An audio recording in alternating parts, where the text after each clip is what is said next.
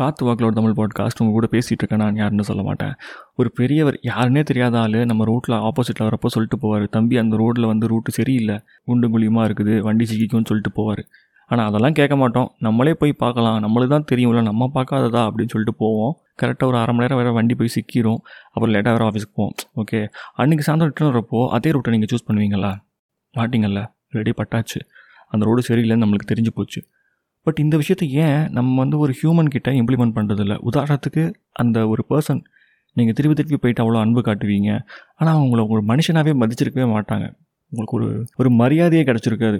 Okay அப்போ அந்த person கிட்ட ஏன் யூஆர் டூயிங் திஸ் ரிப்பீட்டட்லி யோசிச்சு பாருங்கள் every human deserves a little self respect so சுயமரியாதையை இழந்துட்டு இந்த விஷயங்களை செய்யாதீங்க. ஒரு வாட்டி உங்களை மதிக்கலையா?